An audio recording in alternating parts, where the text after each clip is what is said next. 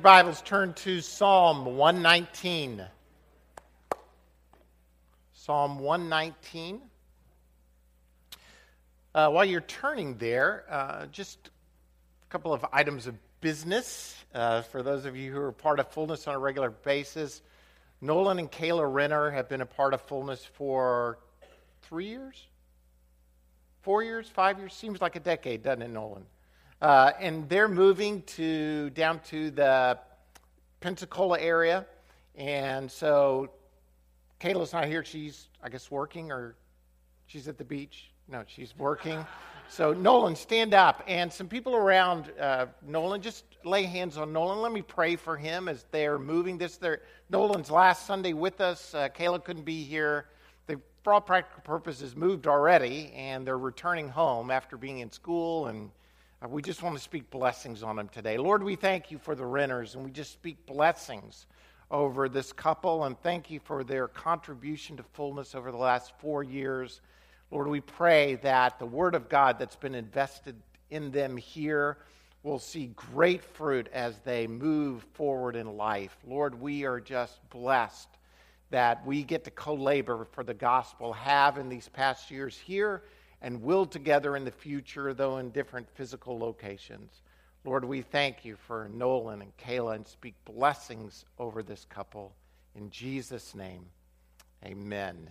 Amen. We're going to miss you guys, Nolan. Since the beginning of fullness, we have been a church that emphasizes fully embracing the Word of God and the Spirit of God. It's not a 50 50 kind of proposition. Should we embrace the truth or should we embrace the spirit? We believe it's 100% of both. If you emphasize one to, or the other, I believe you'll find yourself in a ditch from which it'll be difficult to extricate yourself. In other words, you'll be stuck. Uh, in a ditch. And so it's tough to get out of those kind of uh, those kind of ditches. But at times in the Bible, you'll see an emphasis on the Spirit of God, and at other times, you'll see a real emphasis on the truth of God or the Word of God. But what we want to do is take the Scripture in its entirety. Psalm 119 we find the psalmist, though throughout the Psalms we see various elements of life emphasized over and over and over again, Psalm 119 is a psalm that emphasizes the truth or the law or the scripture or the word of God. We need to fully embrace God's word. So this morning, as I as I preach on God's word, please don't lose sight of it's both God's word and God's spirit. This morning, the psalmist in 176 verses over and over again is going to emphasize to us the word of God, and that's the pedal, so to speak, we're pushing today. But don't forget the spirit of God. We'll come back to that by the end of the sermon. Uh, I'm now engaged in teaching the fifth person in my house how to drive a vehicle. Um, because of the difference in our temperaments, uh, after driver number one, Kathy felt it was better that I took on this task uh, than she did. Um, I won't go into all the reasons why. It just uh, seemed apparent at the time that maybe I was better suited to teach the young drivers in our household how to drive. As you know, one of the first things that you have to do when you learn to drive is you have to pass a written test. Every state has its own rules for the road, every state has its own manual. Uh, this is the cover of the latest Alabama driver's manual. It is 85 pages of joy filled facts uh, about what does it mean to be a driver of a car rules for passing, speed limits, signs, different kinds of signs, uh, penalties for violating procedures. Uh, in theory, and just in theory, if everyone follows all the rules of these 85 pages, we'll be relatively safe on the road. In theory. If you're like me, uh, you're driving around at times. Not only are you violating the principles of the rules for the road, but you're looking around and thinking every idiot on this road at one time or another passed a test that said they were okay to drive. Somewhere down the road, somebody took a written and practical test about learning to drive. There is one thing to learn the rules, there's another thing to actually put them into practice. Jesus makes it clear it is not enough to hear his words, that the wise man is the one who hears the words of Christ and puts them into practice. I've told this story, I, I know you know this over and over again, but that the little song you learn in children's church, the wise man built his house upon the rock. Then at the end you say, so build your house on the Lord Jesus Christ. Build your house. You know, it's, it's, it's not enough to hear the words of Christ. The wise man is the one who hears the words and puts them into practice. James 1:22 says, "Do not merely listen to the word and do what? I mean, we get we have to be doers of the word. The picture James paints, and James is a very, I mean, he goes after it. But the picture he paints is if all you do is hear the word and never do the word, what are you? You are deceived because the word translates into some sort of action. We know from 2 Timothy 3, verses 16 and 17, that all, all, all Scripture is God breathed and is useful and important. Psalm 119, as most of us learned at an early age, is the longest chapter in the Bible. 176 verses, and it, it is all about the Scripture or the Word of God. It is uh, an interesting chapter in that it's an alphabetic acrostic uh, consisting of 22 stanzas, each one eight verses long. So, what did I just say? How many stanzas? 22. I just there will be a test on this later. 22 stanzas. I think some of you just kind of glazed over suddenly. It's 22 stanzas, eight verses long, and each stanza begins with a different letter of the Hebrew alphabet. So you'll see the heading at the top of Psalm 119. And not only does every stanza begin, but every verse within that stanza begins with the same letter. I mean, it's an incredible um, poetry feat that this entire chapter is made up of the Hebrew alphabet with 22 stanzas each verse in each stanza beginning with the same letter, and it's all about the law or the Word of God. Years ago, Kathy had this poster called the ABCs of Scripture, uh, the ABCs, God's ABCs for life. And she taught all the kids the entire alphabet. I don't know if she still does it. Um, at all times, at all times, give thanks, give thanks, for it pleases God, for it pleases God. I mean, and that be kind, be kind. I mean, she had the whole thing set to a song where they would go along the ABCs Christ died for our sins and rose again. I mean, it was a great teaching technique for getting the truth of God's word over to our children. This is in many ways the same things, except it's re emphasizing over and over again one truth that it's the law or the word of the Lord that is preeminent.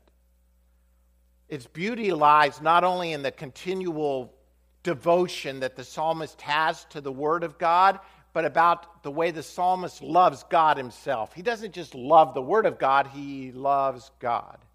It's a devotion to precept and of loyalty to the way of the Lord. Now, because of its structure, if you think about it, you got 22 stanzas, eight verses each, each one beginning with the same letter, all on one theme, which is the law of the Word of God.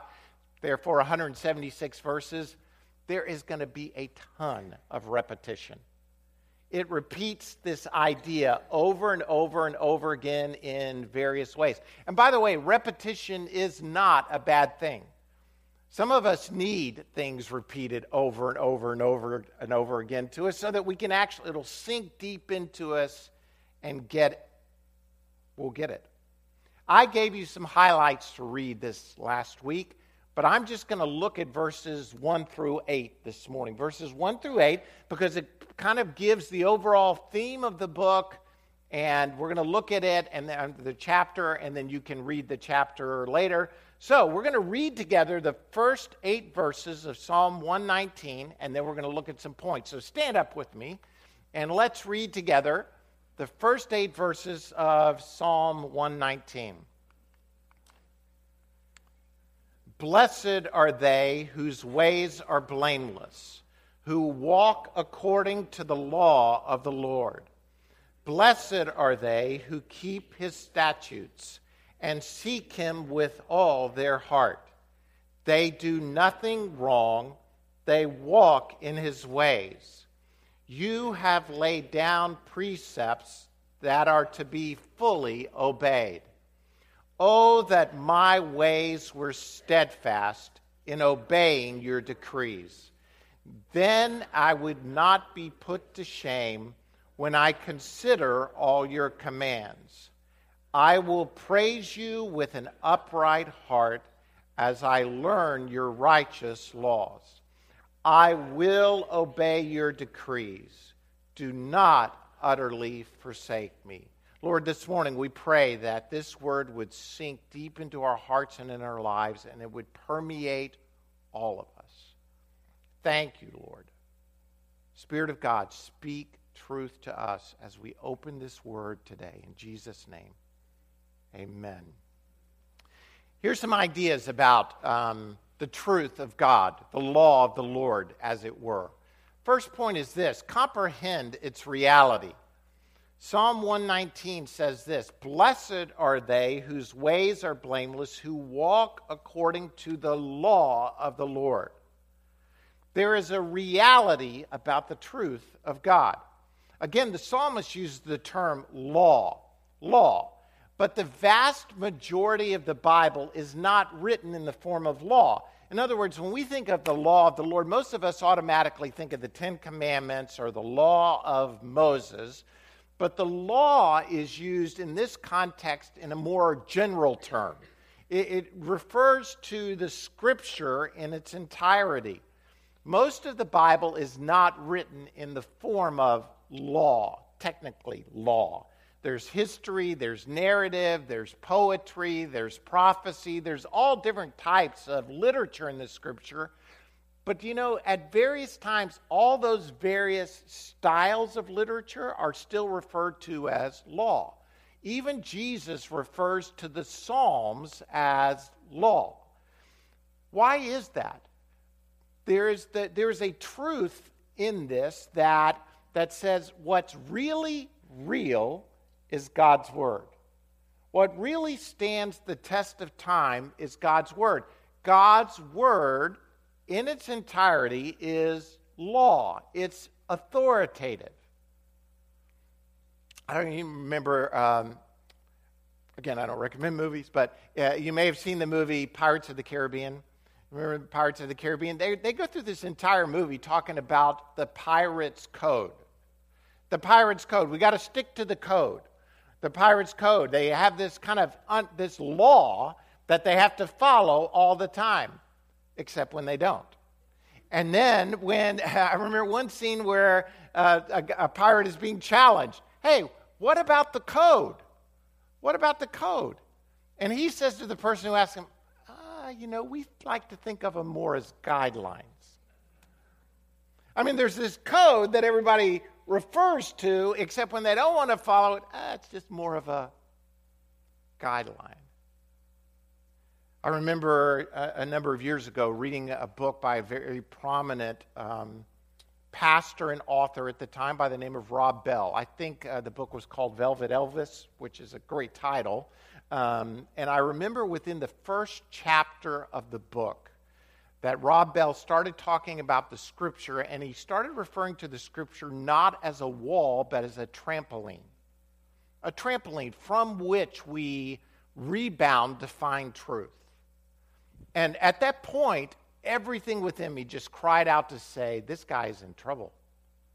Why? Because rather than seeing the reality of the truth, he was looking at the scripture as a guideline. More of a, to him, a, le- a living, breathing document from which truth could be defined or found. I believe truth is in the Word of God, that the law of the Lord stands forever. Psalm 119.2 says, Blessed are they whose statutes, who keep his statutes and seek him with all their heart. The psalmist uses the word statute to refer to the law of the Lord. He uses a lot of different terms within Psalm 119 law, statute, precept, truth, all having to do with the Word of God. In Psalm 119, verse 152, listen to this. He said, Long ago I learned from your statutes that you established them to last forever. Forever. They last forever. It's saying that God's word is permanent because it's true. Its truth lasts forever. Let me say this with all the love and compassion I can. We cannot let our culture sit in judgment of God's word. Rather, God's word sits in judgment of our culture. I mean, it's, it's a truth. I believe that if we don't fully embrace, then we will see God's word as a trampoline that is then determined by our culture. Instead, God's statutes, His word, stands forever. Now, I know, and I don't have time to get into all the counterpoint arguments. Well, what about the parts that say don't wear mixed cloth? And this part, what parts of God's word stand as cultural for that moment and that time? Listen, for right now, just embrace fully that God's word stands forever. There is a reality to the word of God, and then allow the Spirit of God move into us into life so that we, we understand where we, where we fit. The psalmist this morning, and again, I'm emphasizing what the psalmist is saying, is saying this God's statutes, God's word, God's law stands forever. Now, what is real? What is real? Is it the thing that is permanent and lasts forever, or is it the thing that is temporary and changes moment by moment? I believe truth, reality, is that which is permanent. That which is temporary is like a smoke, it's like a vapor, it's fleeting, it's not the reality. The psalmist says here that God's word stands forever. Therefore, we need to comprehend the reality of God's word. Reality transcends culture. What is real, what is true, what is authoritative, and what is timeless are the reality. Everything else is temporary and fleeting. So, first, comprehend its reality. Second, capitalize on its power capitalize on its power.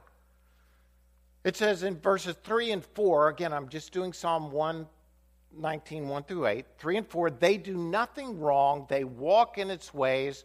You have laid down precepts that are to be fully obeyed. God's word is to be fully obeyed. When we do, then we walk in the power of God's word. Are you with me? If, if when we obey God's word, then we walk in its power. Look at some of the things the psalmist says that we receive when we walk out the word of God. He says in verse 1 Blessed are they who follow God's word. Now, the word blessed, uh, it, it means, we talked about this in the men's group the other night. It means happy, but so much more. It doesn't just mean, oh, I'm happy like an emotional happy. It means happy in the word of full of joy, full of contentment, full of peace, full of, full of life. Now, how many of you want to be full of joy, full of peace, full of life, full of. No, not me. I don't want any of those things. No, we want to be blessed, right? We want to be blessed. We want to It's the same word that Jesus uses in the Beatitudes. Blessed are the pure in heart, for they will see God. Blessed are, blessed are, blessed are, because we're all looking for this position of joy and peace and fulfillment in life. Where, where are you going to find that? Obeying God's word, following his precepts, following his law, following his statutes, following his truth will lead you to a place of blessedness and joy.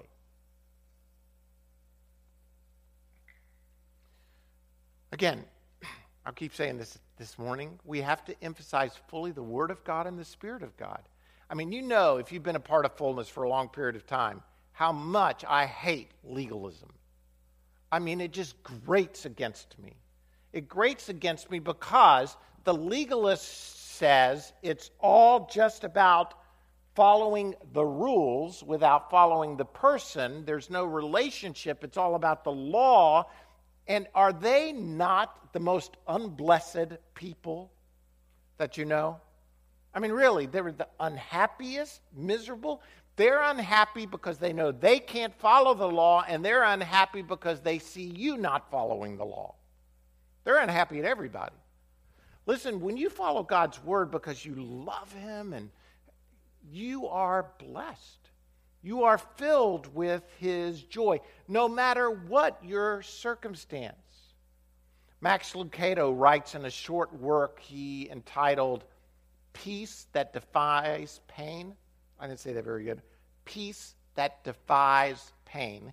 He writes about a man by the name of Robert Reed who says this I have everything I need for joy. I have everything I need for joy. And Lucado writes his hands are twisted and his feet are useless. He can't bathe himself, he can't feed himself, he can't brush his teeth, he can't comb his hair, he can't put on his underwear. Strips of Velcro hold his shirt together. His speech drags like a worn out audio cassette because Robert has cerebral palsy. The disease keeps him from driving a car, riding a bike, going for a walk but it didn't keep him from graduating from high school or attending Abilene Christian University, from which he graduated with a degree, listen to this, in Latin. I didn't even know they offered those Not much anymore. Having cerebral palsy didn't keep him from teaching at St. Louis Junior College or from venturing overseas on five mission trips. Robert's disease didn't prevent him, listen to this, from becoming a missionary in Portugal. He moved to Lisbon alone in 1972. There, he rented a hotel room and began studying Portuguese. I guess if you majored in Latin, Portuguese is probably not that far off. He found a restaurant owner who would feed him after the rush hour and a tutor him a tutor who would instruct him in the language. Then he stationed himself daily in a park in downtown Lisbon where he distributed brochures about Christ. Within six years, six years, he had led 70 people to the Lord, one of whom became his wife, Rosa. Listen to what Lucado says. He says this I heard Robert speak recently. I watched other men carry him on his wheelchair onto the platform. I watched them lay a Bible in his lap. I watched his stiff fingers force open the pages, and I watched people in the audience wipe away tears of admiration from their faces. Robert could have asked for sympathy or pity, but he did just the opposite. He held his bent hand up in the air and boasted, I have everything I need for joy. Here's a great line His shirts are held together by Velcro, but his life is held together by joy. Why? Because, Lucado says, he knows the Lord through his word, and Scripture brings joy to his heart. We are a people with unbelievable blessings, but act unblessed. Could it be that we're acting this way because we're not capitalizing on the power of the joy of the Word of God. In verse 45 of 119, the psalmist says, I will walk about in freedom, for I sought out your precepts. Now, is this not a dichotomy that many of us don't understand? And by that I mean, most of us think if we follow God's law, what is it going to do? Ah, it's just a burden. It's not going to be freedom for me. He's saying, look, there is freedom when I follow God's path and I follow God's word. It brings freedom to live the life that He's called you to live. Verses 36 and 37, which is part of a section I gave you to read this week, it says, Turn my heart toward your statutes and not toward selfish gain. Turn my eyes away from worthless things. Preserve my life according to your word. I mean, think about the things I'm t- saying to you.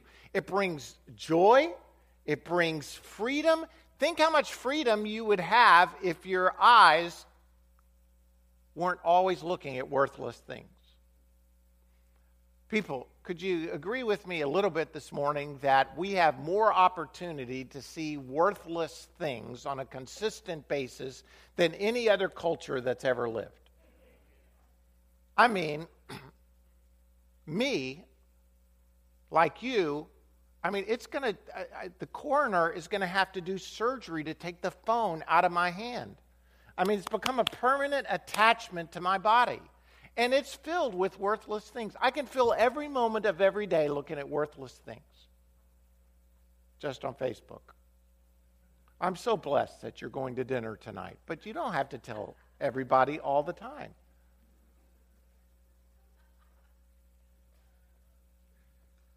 I'm as guilty as you. Posting pictures of what I ate. Who cares? Who gives a flip what you ate tonight? Oh, look, look what Pastor Bart had for dinner.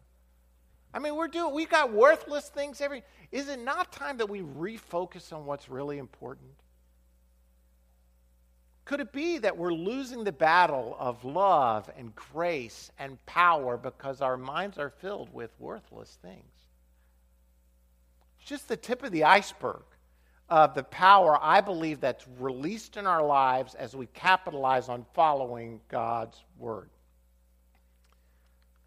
Third point is this, and this is really important connect with its source. Connect with its source. Psalm 119, verses 5 through 8. Here's what the psalmist says Oh, that my ways were steadfast in obeying your decrees. Then I would not be put to shame when I consider all your commands. I will praise you with an upright heart. As I learn your righteous laws, I will obey your decrees. Do not utterly forsake me. I don't know if you get what the psalmist is saying here. He's saying, Oh, it is life when I follow God's ways, and oh, I'm utterly worthless to follow God's ways. He's basically saying, I want to do this. I know there's power. I know there's life here, but I can't do it. It's impossible for me. He asks God not to forsake him because of his inability to actually do what he's encouraging all of us to do.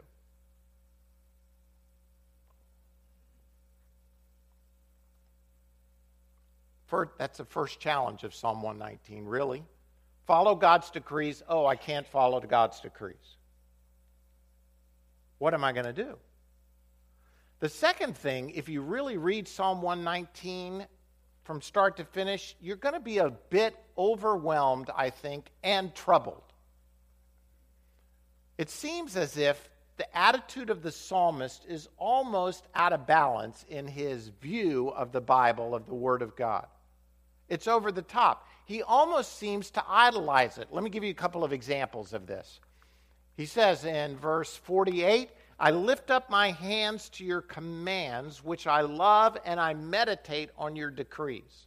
So he's saying, I lift up my hands to your commands. What is to lift up your hands to something is a position of worship to that thing. He's saying, I worship your commands, I worship your decrees.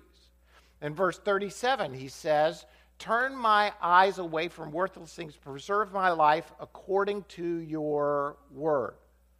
He's saying that the word saves his life.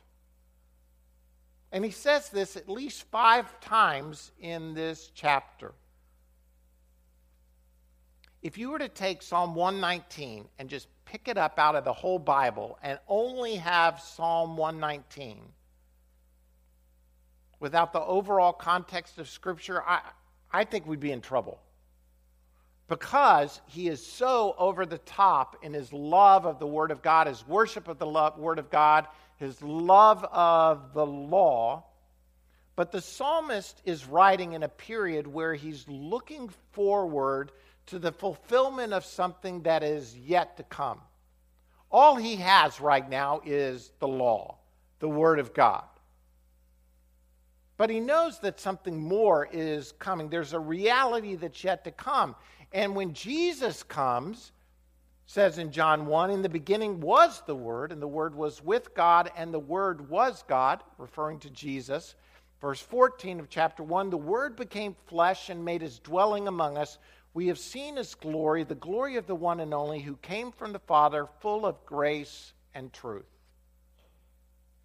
God's Word.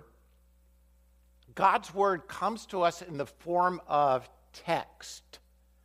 But God's word also comes to us in the form of flesh. Jesus came to bridge the gap between God and us so that we could, by the indwelling power of the Spirit of God, fulfill God's written word. The psalmist sees his dilemma. God's word is great. His command is awesome. If I follow his words, oh, my problem, I can't follow his words. What am I going to do? Jesus comes to bridge that gap. He comes to be the Word made flesh so that we could live out the Word made text. Verses 5 and 6, as I said, the psalmist says, Oh, that my ways were steadfast in obeying your decrees. Then I would not be put to shame when I consider all your commands. The only way to follow God is by connecting with Him through Jesus and giving up control of our lives and our wills to Him. Let me say that again. The only way we can follow God's Word is by coming into a relationship with Christ and giving up control of our wills to Him. Somebody should say, Hallelujah, I get to give up control of my will to Him. Even, yeah, right. In Hebrews 10 7, even Jesus says, I have come to do whose will? Your will, O God. I have come to do your will, O God. He did it so that the law of God could no longer, it says in Hebrews 10, merely be written in a text, but his law could be written in my, in my heart. His law is written on your heart because we have a relationship with Christ. Tim Keller says this the Word made text is about the Word made flesh. When you only see the Word made text and you don't realize it's all about Jesus, the Word made flesh, then it would be legalism. But when you realize the Word made text is actually about the Word made flesh, then you suddenly realize everything in the Bible is really about Him and what He has done to save you. Then it becomes life itself. Many religions have a text, but no religion other than ours has a word made flesh. That's why the psalmist says, Yet you are near, O Lord, and all your commands are true. He is near, He is here. It's all about the relationship. When I was in middle school, uh, I, I would go home every day and watch Star Trek reruns. I know, it doesn't suit me well. I mean, it makes me look more geeky. Well, I don't know if I can look more geeky than I already look, but I loved Star Trek. And we're talking about like the first generation. I mean, we're talking about the original Captain Kirk, Mr. Spock, all of those. I mean, there are only three seasons. After a couple of months, you've watched them all. I'd watch them all again. There was this one episode there's this one episode called I Mudd, M U D D, about this guy. Uh, some of you know what I'm talking. I'm not the only geek in the congregation. Um, some, it's about this guy named Harry Mudd. And, and Mr. Spock and Captain Kirk find him. They beam down to his planet. It's one guy surrounded by tons of beautiful women and not lots of clothing. At least, you know, 60s version, not lots of clothing for a middle school boy. And so, uh, anyway, everybody did what Harry Mudd said to do. All these women were doing what he, he commanded. Well, it turns out that all these women were doing what he commanded because they're all androids, they're all robots. All the women in his world were robots. He even had programmed one woman to look like his ex wife, and whenever she'd start nagging, he'd say, Shut up, and she'd have to shut up. Now, I know it's not very culturally great today, but it was, I mean, she'd start, and he'd shut up, and she'd have to shut up. And then all the other beautiful women would come out and serve him. Well, it turns out that uh, Harry Mudd has called Captain, um, Captain Kirk, Mr. Spock to the Earth. I know I'm going on probably way too long about this, but there is a point here.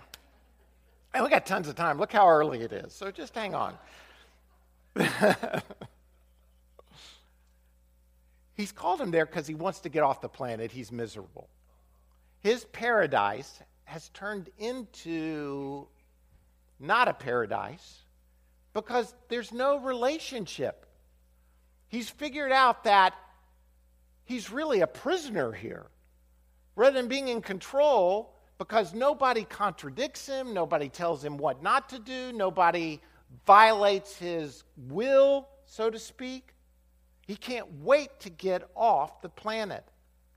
Here's the point if you're in a relationship where you're totally in control, and you don't lose any of your independence and you do exactly what you want and you're never contradicted and your, ne- your will is never crossed, you're actually not in a personal relationship, in case you wondered.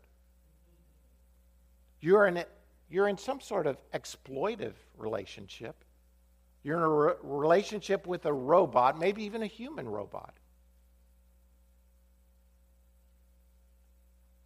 Personal relationships are messy. In personal relationships, you have to give up some sort of control. Your will has to be given over. We're made for relationships. Now, a question. If you don't accept the Bible as the authoritative, infallible Word of God in all its parts, if there are some parts of the Bible you don't accept because they're offensive to you, and you don't believe in a God who would say that, or if there are parts of the Bible you follow and parts of the Bible you don't, I want to ask you a question How do you have a personal relationship with God? I would contend you don't. Because God has given His Word in the form of truth. How can you have a God who doesn't cross your will, who only does what you tell him to do or ask him to do? Dietrich Bonhoeffer put it like this in a book called Meditating on God. That was a picture of Harry Mudd. I know you want to see that. Let's talk about Bonhoeffer. He's much more important. He says this in Meditating on God's Word If it is I who say where God will be, I will always find there a false God who in some way corresponds to me, is agreeable to me, and fits in with my nature.